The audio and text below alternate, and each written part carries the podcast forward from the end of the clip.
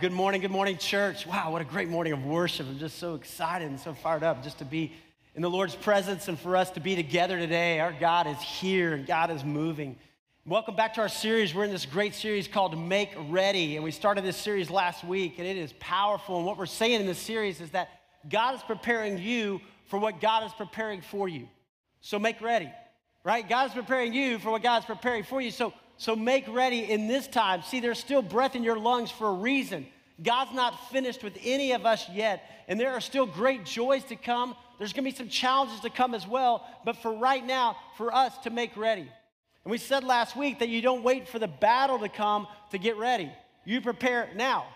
You prepare now. How many of you guys like the Olympics? Everybody in the Olympics? Ready? Oh man, I love the Olympics. So I just love, I love when the Olympics are on. And it's so funny because it's like sports that you never watch, right? You know, I mean, you never watch cross country skiing, but there you are at your TV going, come on, you can do it. You know, you're like, come on. And, and you see these athletes and they're doing snowboarding, and you're like, that's a deduction. I don't know. I mean, I think so. I, literally, I, you're like so into these sports now, right? But you think about these athletes.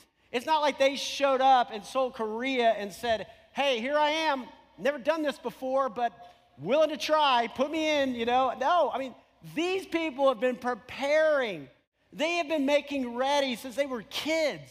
They're living for this moment, man. They're living for this three minutes or this five minutes. Everything in their life has made them ready for this. And what we're saying is this as believers, as followers of God, God's calling us to make ready. Because we don't know what's going to come tomorrow or the next day or the next month or the next year.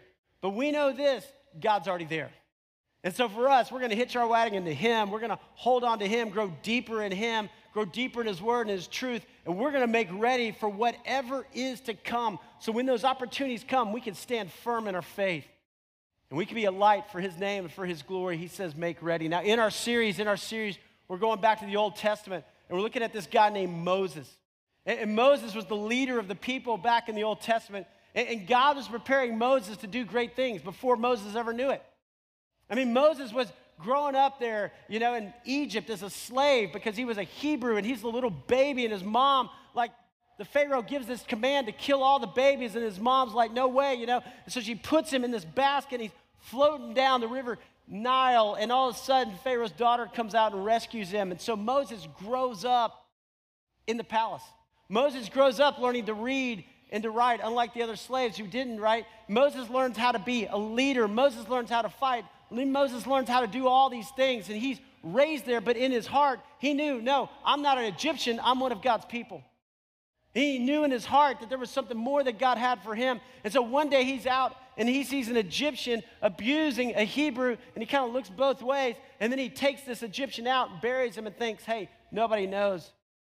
But then Pharaoh finds out and he has to flee for his life. And he goes out to the desert. And he spends 40 years out in the desert. And he's thinking, maybe God's forgot about me. I'm out here in the desert. Maybe God's wondering, you know, hey, you know, what happened to Moses? But see, God didn't forget about Moses, right? God knew that God was going to use Moses to lead the people through the desert. He needed somebody who knew the desert. Maybe some of you, you feel like you're just in a desert. Kind of look at your life, you're like, God, where are you? Do you know what's happening? You know what's going on? And God's going, Oh, yeah, I do. And I'm preparing you for what I'm preparing for you. And there are great things ahead. You hold on to me, you trust me. And sure enough, the people back in Egypt, they called out for deliverer, and God said, Moses, it's time. You've been making ready. Come on, go back. And Moses walks into Pharaoh's court. He knows the language, he knows the customs. He gets an audience with Pharaoh, and he says, Hey, Pharaoh, God says, let my people go. And Pharaoh says, No way. It's not going to happen, right? And Moses goes, Watch this. You're going to find out real quick that he's God and you're not. I know you think you are, but you're not. And after 10 plagues, Pharaoh goes, You're right, he's God, I'm not. The people can go. And so a million people walk out of Egypt, out of being slaves, and head into the promised land, this land that God gave to their forefathers, Abraham and Isaac and Jacob, back to this land. And they come across the desert. God meets them at Mount Sinai. He tells them how to live, enters into this covenant relationship with them says, You're going to be my people. I'm going to bring the Messiah from you one day. And they get to the edge of the Jordan. And before they go in, they say, Hey, we're not sure what's happened in that land. And so they sent some spies in there and they realize that there's giants. A lot of things happened since they've been gone for 400 years. And they come back and they say, Well, we can't take that land. Two of the spies go, Are you kidding me? And God just delivered us from the Egyptians. They got chariots and swords and stuff, and we just walked out and we looted them along the way. We could go in there, but the people rebelled, and so God says, Okay, maybe you need to stay in the desert a little longer until this whole unbelieving generation dies off. And where we pick up today in the story is this is that it's been 40 years in the desert, but God has sustained them.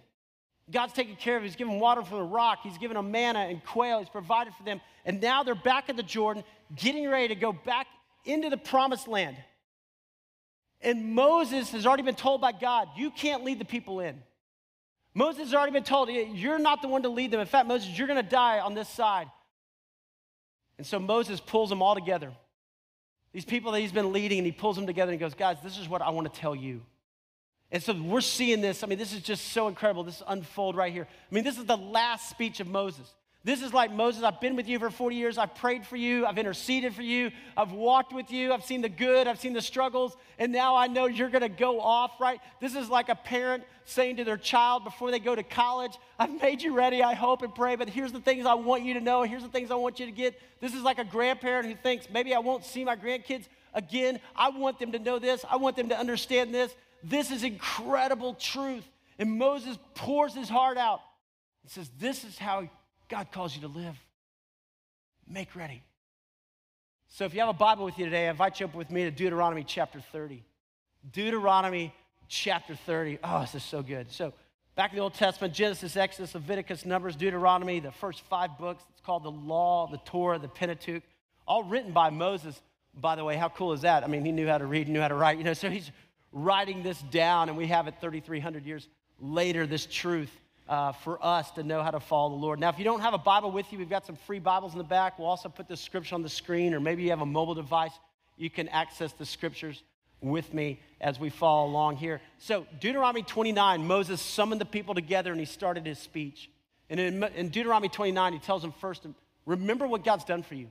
Never forget that you were slaves. Never forget that God has brought you into freedom. And for us, that we never forget the total depravity we were dead in our sins and our transgressions until God made us alive in Christ. And if God can handle our salvation, don't you think He can handle anything else we face? Oh, yeah. So He tells them, remember this, remember this. And then He says, align your priorities, right? Put God first. Put God first. You're going to go into this land, and God's going to give you all kinds of things, but you always keep God first. And remember this your obedience impacts others. Boy, that's so true, isn't it? I mean, you can just look back at parents, grandparents, you know, your obedience impacts others. And now he comes here and he says, align your prosperity. Look at Deuteronomy chapter 30. It says, When all these blessings and curses I have set before you come upon you, and you take them to heart, wherever the Lord your God disperses you among the nations, and when you and your children return to the Lord your God and obey him with all your heart and with all your soul, according to everything I command you today, then the Lord your God will restore your fortunes and have compassion on you, and gather you again from all the nations where he has scattered you, even if you have been banished to the most distant lands under heaven. From there, the Lord your God will gather you and bring you back. He will bring you to the land that belonged to your fathers, and you will take possession of it. He will make you more prosperous and numerous than your fathers. Okay, listen, if you're taking notes today, look at what he says. Remember the sovereignty of God. Remember the sovereignty of God. Moses says, guys, remember the sovereignty of God. You hold on to him. You trust him. He's the one who can deliver you. He's the one who can provide for you. He's the one who's going to take care of you. Moses knew they were going to walk into this land, and God was going to give them houses they didn't build. He was going to give them vineyards they didn't plant, right? Because there's people living in there that were going to move out. They were going to have all this stuff. And he says, I just don't want you to forget God. I don't want you to fall in love with the stuff and the things and forget God. Remember the sovereignty of God. He comes back, he says, Moses reminds the people that God's in control. God is in control. Now, here's what's something powerful to think about. These people are walking back into this land that God gave to Abraham, their forefathers. And if you know, kind of think about where modern day Israel is today. This is the prime real estate in the entire world. I mean, let's just be honest.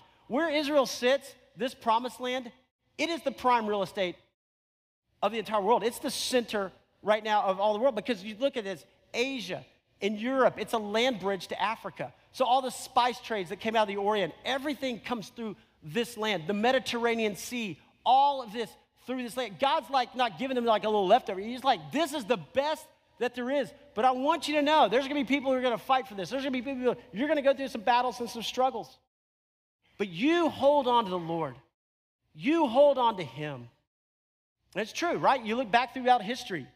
There have been battles, more battles have been fought on this land than any other piece of real estate in the world. In fact, we know Armageddon's gonna happen on this land. But the Jewish people, I mean, man, the things that they've gone through, but God's been with them. I mean, you think about the enemies that they've faced. You think about the Assyrian Empire. Think about the Babylonian Empire. Let's just go back through history, right? You think about the Persian Empire. You think about the Roman Empire. You think about even the Nazis, or you think about the communists and all these people and the, the persecution these people have faced even today. And yet you go back and you look and you say, wow, this small group of people, and yet God's favor and God's blessing. Because the Assyrian Empire, gone. Babylonian Empire, gone. Persian Empire, gone. Roman Empire, gone. Right? Nazis, gone. Communists. I mean, you just look down the list and you go, God's hand has been on his people. God's hand is on his people. And Moses is saying, don't forget about him. You know, don't, don't run off and go off and scatter. Did you hold on to him? Because God is in control. Check this out God does not call his children to be successful, but faithful. Guys, this is a big one. This is a big one, right? Moses is saying, hey, listen, listen, listen. You're going to be successful if you hold on to God. You will. But, but, but God will take care of that. You do this. And see what happens many times in our lives, right? We run after this. Right? We're running after being successful, right? Our career, our families, our dreams, our career, yeah, all these things. We, we want money, we want these things of the world. But God's calling us to do this be faithful. Hold on to me. Trust me. I'm your provider, I'm your redeemer. Notice, as God's children today, we are in this covenant relationship through Jesus Christ. Now, we hit this last week, but remember, God made a covenant with his people. He said, You are my people back in the Old Testament. But when he sent his son, Jesus Christ, who died on the cross for our sins, God made a way for you and I to enter into that covenant relationship with him through Jesus Christ. It comes down to Jesus. God opened the door. And that's why when you get to Romans 11, the Apostle Paul says, Hey, we are the engrafted branches, as it says in Romans 11. As believers, we are the engrafted branches. You know, sometimes people become Christians like, hey, we can just throw out the Old Testament or we can throw out all that, you know, history. No, no, no, no, no, no. Paul says, listen, I'm an apostle to the Gentiles. That's us. But listen, I have a heart for my people. You are the engrafted branch. You are invited into God's story. And because you are in that engrafted branch, because you're a part of God's story, God's hand of blessing, God's hand of favor, God's hand of protection is on you. Wow. Thank you, Lord. God is with you and God is for you. God is our Father and He's in control. And we must put our faith and our trust in Him. We must put our faith and our trust in Him. So, what Moses is saying to the people is on this side of the Jordan, on this side, maybe in the desert, I want you to prepare for prosperity. I want you to get ready. And I think that's so true for all of us, right? Before the big promotion comes, before, right, you get the bonus, before, you know, all the things happen, the inheritance or the lottery or whatever it is, before all that stuff happens, you get ready. You know who God is and what God's doing for you. Prepare. Prepare. Notice, if you keep going, verse 6, Deuteronomy chapter 30. The Lord your God will circumcise your hearts and the hearts of your descendants, so that you may love him with all your heart and with all your soul and live. The Lord your God will put all these curses on your enemies who hate you and persecute you. You will again obey the Lord and follow all his commands I'm giving you today. Then the Lord your God will make you most prosperous in all the work of your hands, and in the fruit of your womb, the young of your livestock, and the crops of your land. The Lord will again delight in you and make you prosperous just as he delighted in your fathers. If you obey the Lord your God and keep his commands and decrees that are written in this book of the law and turn to the Lord your God with all your heart and with all your soul. Man, that's strong. See, Moses prepares them for prosperity before it even comes. Moses prepares them for prosperity before it even comes. Hey, guys, you get ready now. Yeah, there's gonna be blessings that are gonna happen. There's gonna be challenges. I mean, let's just be honest. There's gonna be challenges, but you get ready now. it, it is interesting, though, to think about. There's a great book called Thou Shalt Prosper by a rabbi, Rabbi Daniel Lapin. And he talks about how the Jews have always been like blessed or, or, even with wealth. And I mean, a lot of times it's kind of a joke. You kind of think about it, oh yeah, Jewish people, they're wealthy. But, but you look at it, I mean, it is kind of, hmm, right? I mean, 0.2% of the population in the world is Jewish. And yet 11 out of the top 50 wealthiest people in the world are Jewish. You just look at the blessing and you look at how did this happen? Like, why is that? Why is Israel sitting there, this small little country, why is it so significant in the world today? And you go, well, God is with them. God's hand is there, and, and we need to learn from that. But Moses was preparing them long before that. Moses knew what a blessing prosperity would be, but he also knew what a temptation. he also knew what a temptation, and isn't that true for us? The Bible says the love of money is the root of all evil. It doesn't say money is the root of all evil. Money can be used for good or money can be used for bad. But the love of money is the root. And he knew when they came in that it would be so easy for them to just kind of fall in love with the stuff. He knew they would come in and all of a sudden they would have these houses, they would have vineyards. They've been living in a desert before. And isn't it interesting? When you're in the desert, you call out to God and you hold on to God. But in the times of plenty, many times you're like, I'm okay, God, I got it. You know, I got all this, and my faith is kind of in this and in this stuff. And Moses is like, no, no, no, no, no, no, no, don't do that. You hold on to him in plenty and in want. You hold on to him in the good times and the challenging times. You hold on to God. You hold on to him. And I think every one of us, we have to be prepared for that because the temptation will come. The temptation will be there.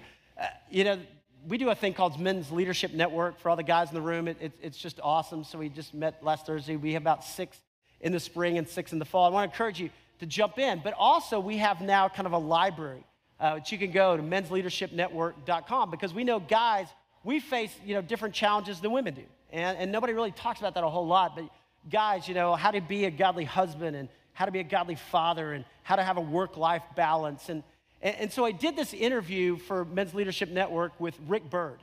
Now, Rick Byrd is the coach at Belmont University. He is the basketball coach, the men's basketball coach, and he has been very successful. He's a strong believer, but I mean, the guy, I mean, a couple years ago, they went, Belmont beat UNC, North Carolina at UNC. I mean, here's this little school. They went and had played Duke in the NCAA tournament and lost by one. I mean, just a few years ago. They beat Georgia in the NIT this past year. And so I sat down with Rick Byrd and I kind of asked him some questions, and I want you to watch this. People uh, tend to think about us as a division. We've been 20 years now, a Division One program, but but there were there were huge wins back in the NAIA days. You mm. know, one of the statements you hear a lot of times is the the big time is where you are, mm. and and it's just as important to small college players and coaches and programs to win championships. And those moments mean just as much as they do to North Carolina last year when they won the NCAA tournament. Yeah. It's, uh, it's just where you are and how important it is to you. And so uh, just really lucky to have a lot of a lot of great players that have made a lot of great plays um, over the years and uh, exciting times. And I guess the best thing about it all to me is that that hopefully our, our basketball program has been something that's created some some pride among our students and our alumni and the people that support this mm. school and giving them something to talk about and, and, look forward to. Yeah. The big time is where you are. I, yeah. I like that. That's great.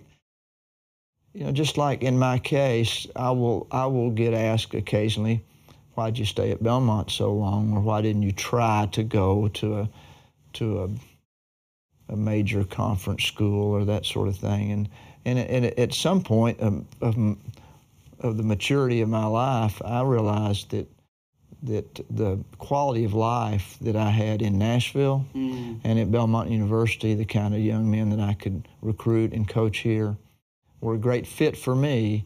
And the the the money becomes way less important, or the fame. Mm-hmm.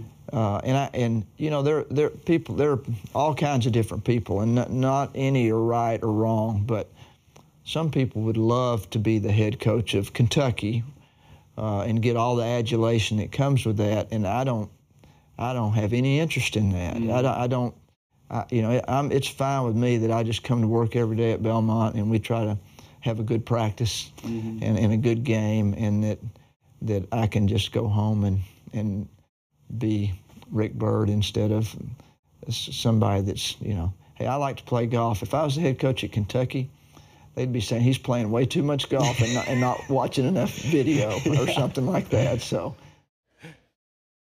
And that, I mean, like, you know, I love that. He said there came a point of maturity in my life, and the guy's been at Belmont 32 years.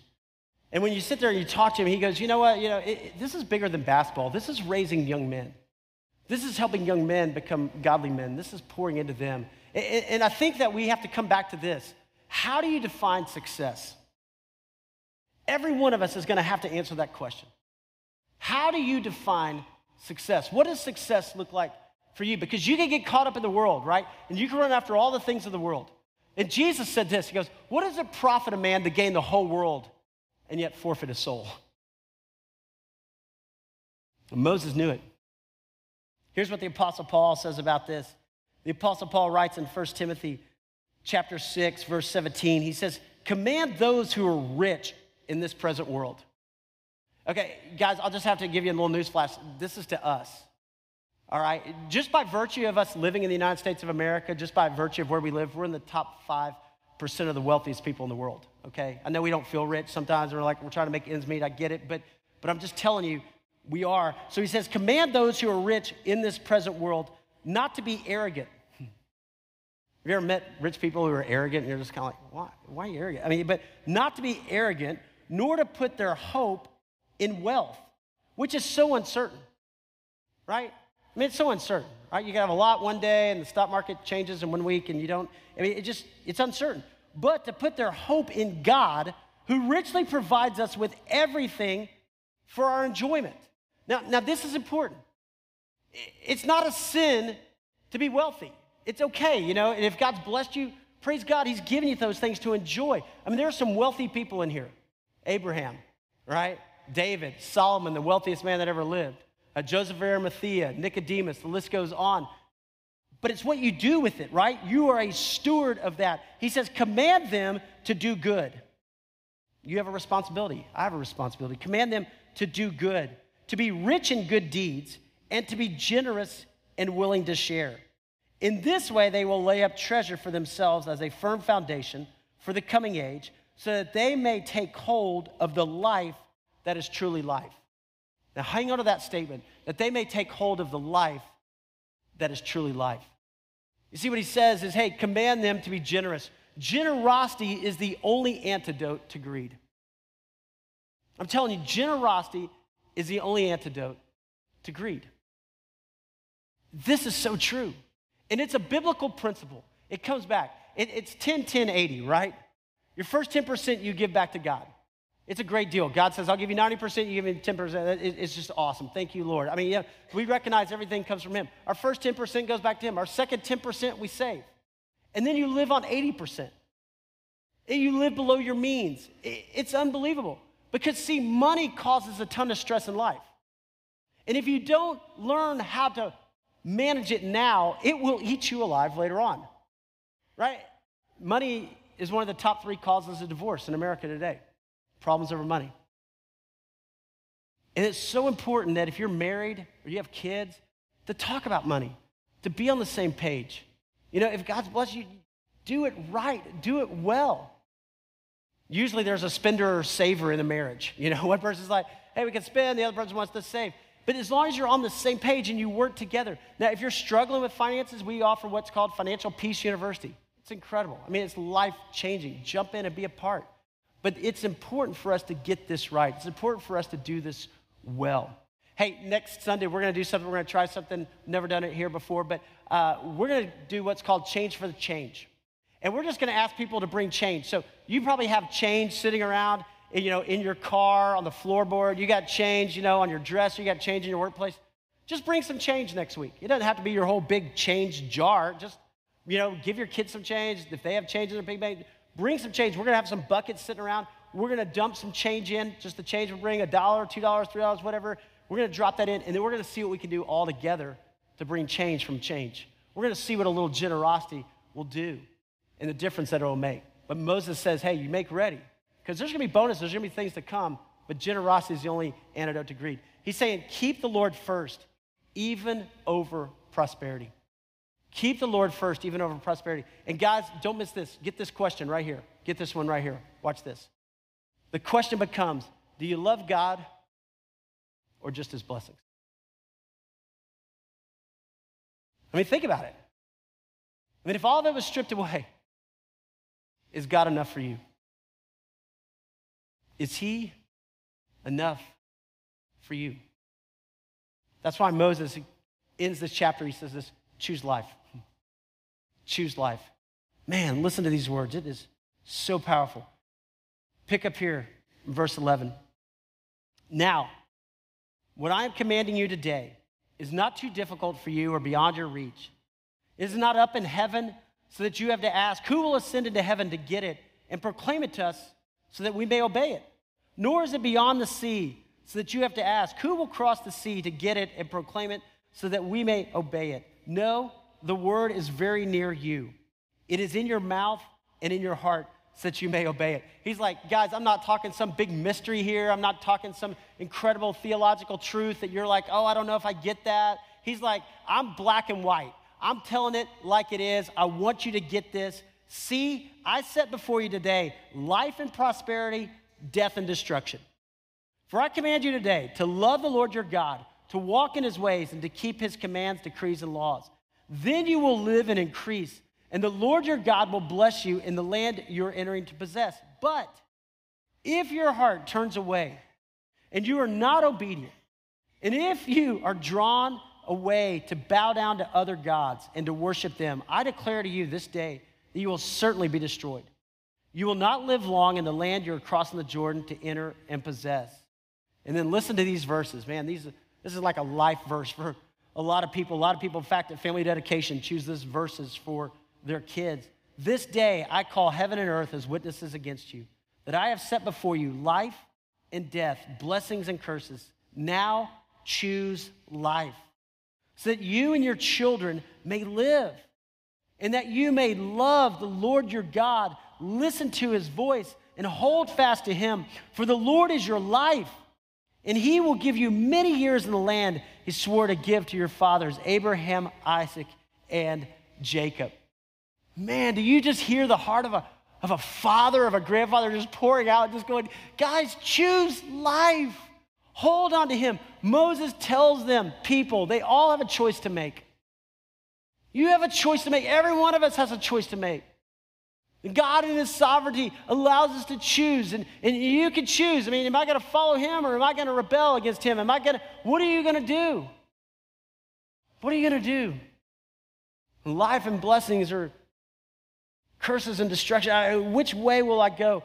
Moses tells the people they have to make a choice. So, what will you choose? What will you choose? See, there's really only two ways, right? It, it, there's God's way or there's the way of the world. A lot of people go, well, I'm just going to live life my way. I'm going to do whatever I want. It's all about me. Well, it's really not. I mean, uh, let's be honest. I mean, let's just kind of look at a big picture now, kind of step away from yourself, kind of look out there. There's really only two ways. So, what will you choose? What will you choose? And then get this eternal life begins when you enter into this covenant relationship with God. Jesus said, I am the way and the truth and the life, the life. No man comes to the Father except through me. And that's when life truly begins. It's not when you die, it's when you make ready, when you put your feet, plant your feet solid on the foundation of Christ, when you know the sovereignty of God, when you know the sufficiency of Christ, when you commit your life to follow Him Man, that's where life truly is life.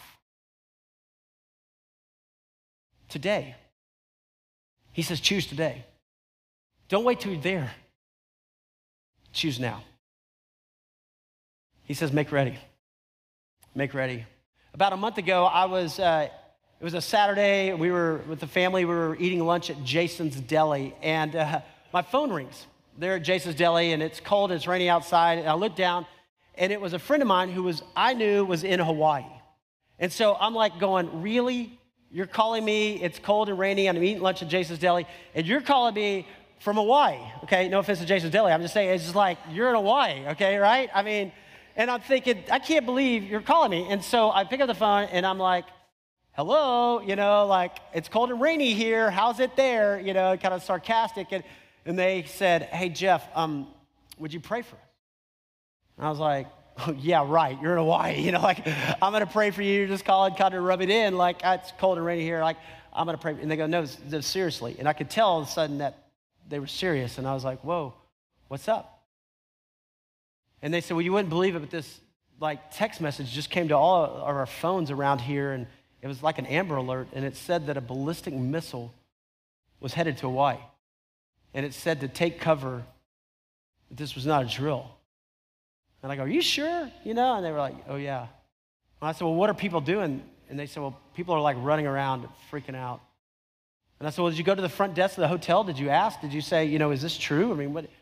And we said, yeah, we went, we went down there. And, and, um, and the lady said, yeah, we all got it.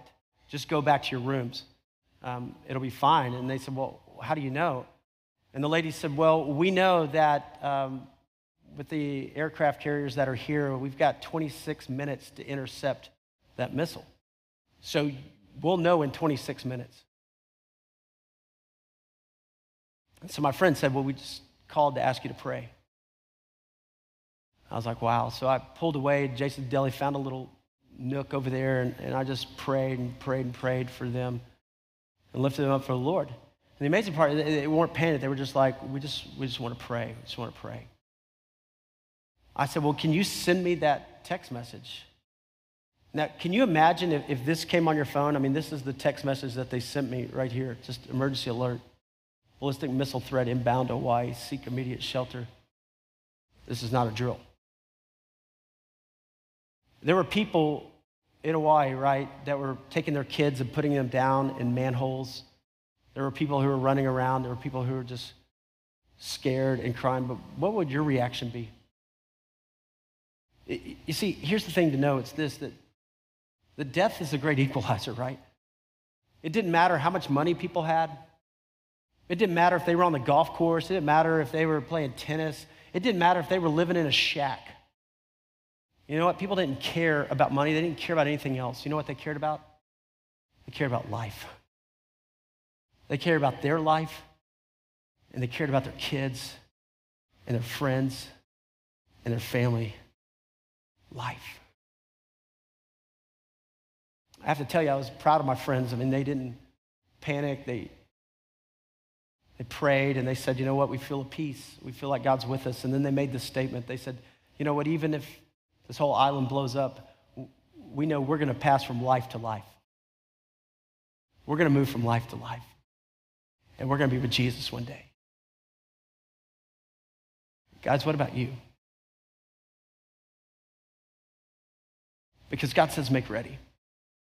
We don't know if we got 26 minutes left. We don't know if we got 50 years left. But you don't wait. You invest in the things that matter now. You hold on to Jesus now. You find your peace and your purpose in Him now. Because we don't know what tomorrow holds. But we know this that Jesus is life and joy and peace and everything good.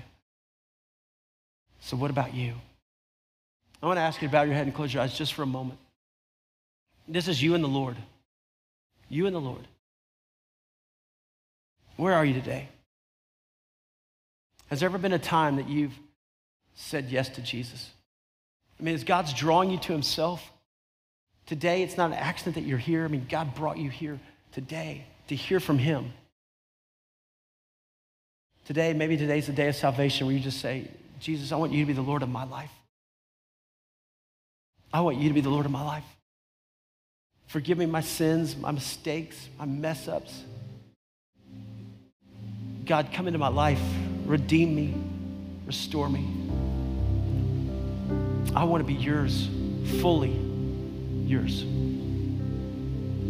Maybe today you kind of go, man, I, I've just gotten off track. I've fallen in love with the things of this world and it's dominating me.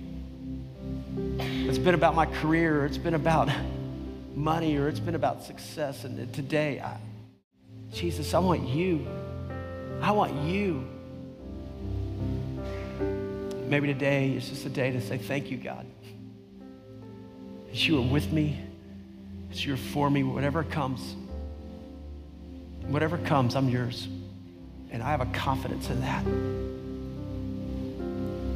So, Father God, here we are, your disciples today. And we've come to hear from you. So, speak to our hearts this morning, oh God. Father, I pray that you would draw us to yourself. I pray that salvation would come, that hope would come, that peace would come, that God, we would make ready. We know there's great things ahead. We, we also know there's challenges ahead, but God, today, today, today, we place our faith and our trust in you. Give me Jesus. you can have all this world, but I, I want Jesus as the Savior of my life. As our worship team sings over us right now, would you just spend time with the Lord? Be honest with Him. Pour your heart out to Him and make a commitment today to Him that'll impact the rest of your days.